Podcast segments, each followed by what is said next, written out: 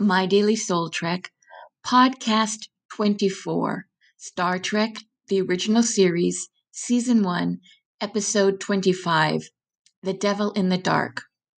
Synopsis The Enterprise is sent to a Pergium production station on Janus 6 to investigate some strange occurrences and discover a silicon based life form.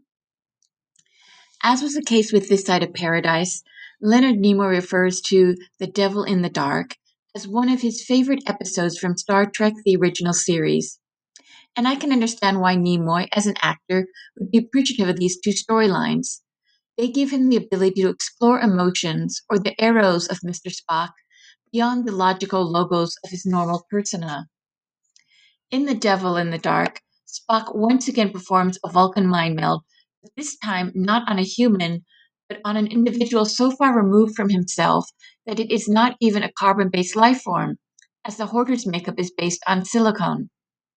The mind meld here acts as a tool to communicate between two completely desperate species, much as a psychopomp acts as a go between connecting the conscious ego with one's unconscious.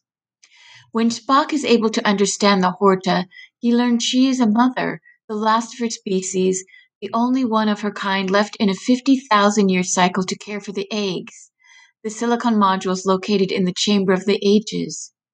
The miners destroyed the silicon nodules not knowing that they were her eggs, which is why she started killing them.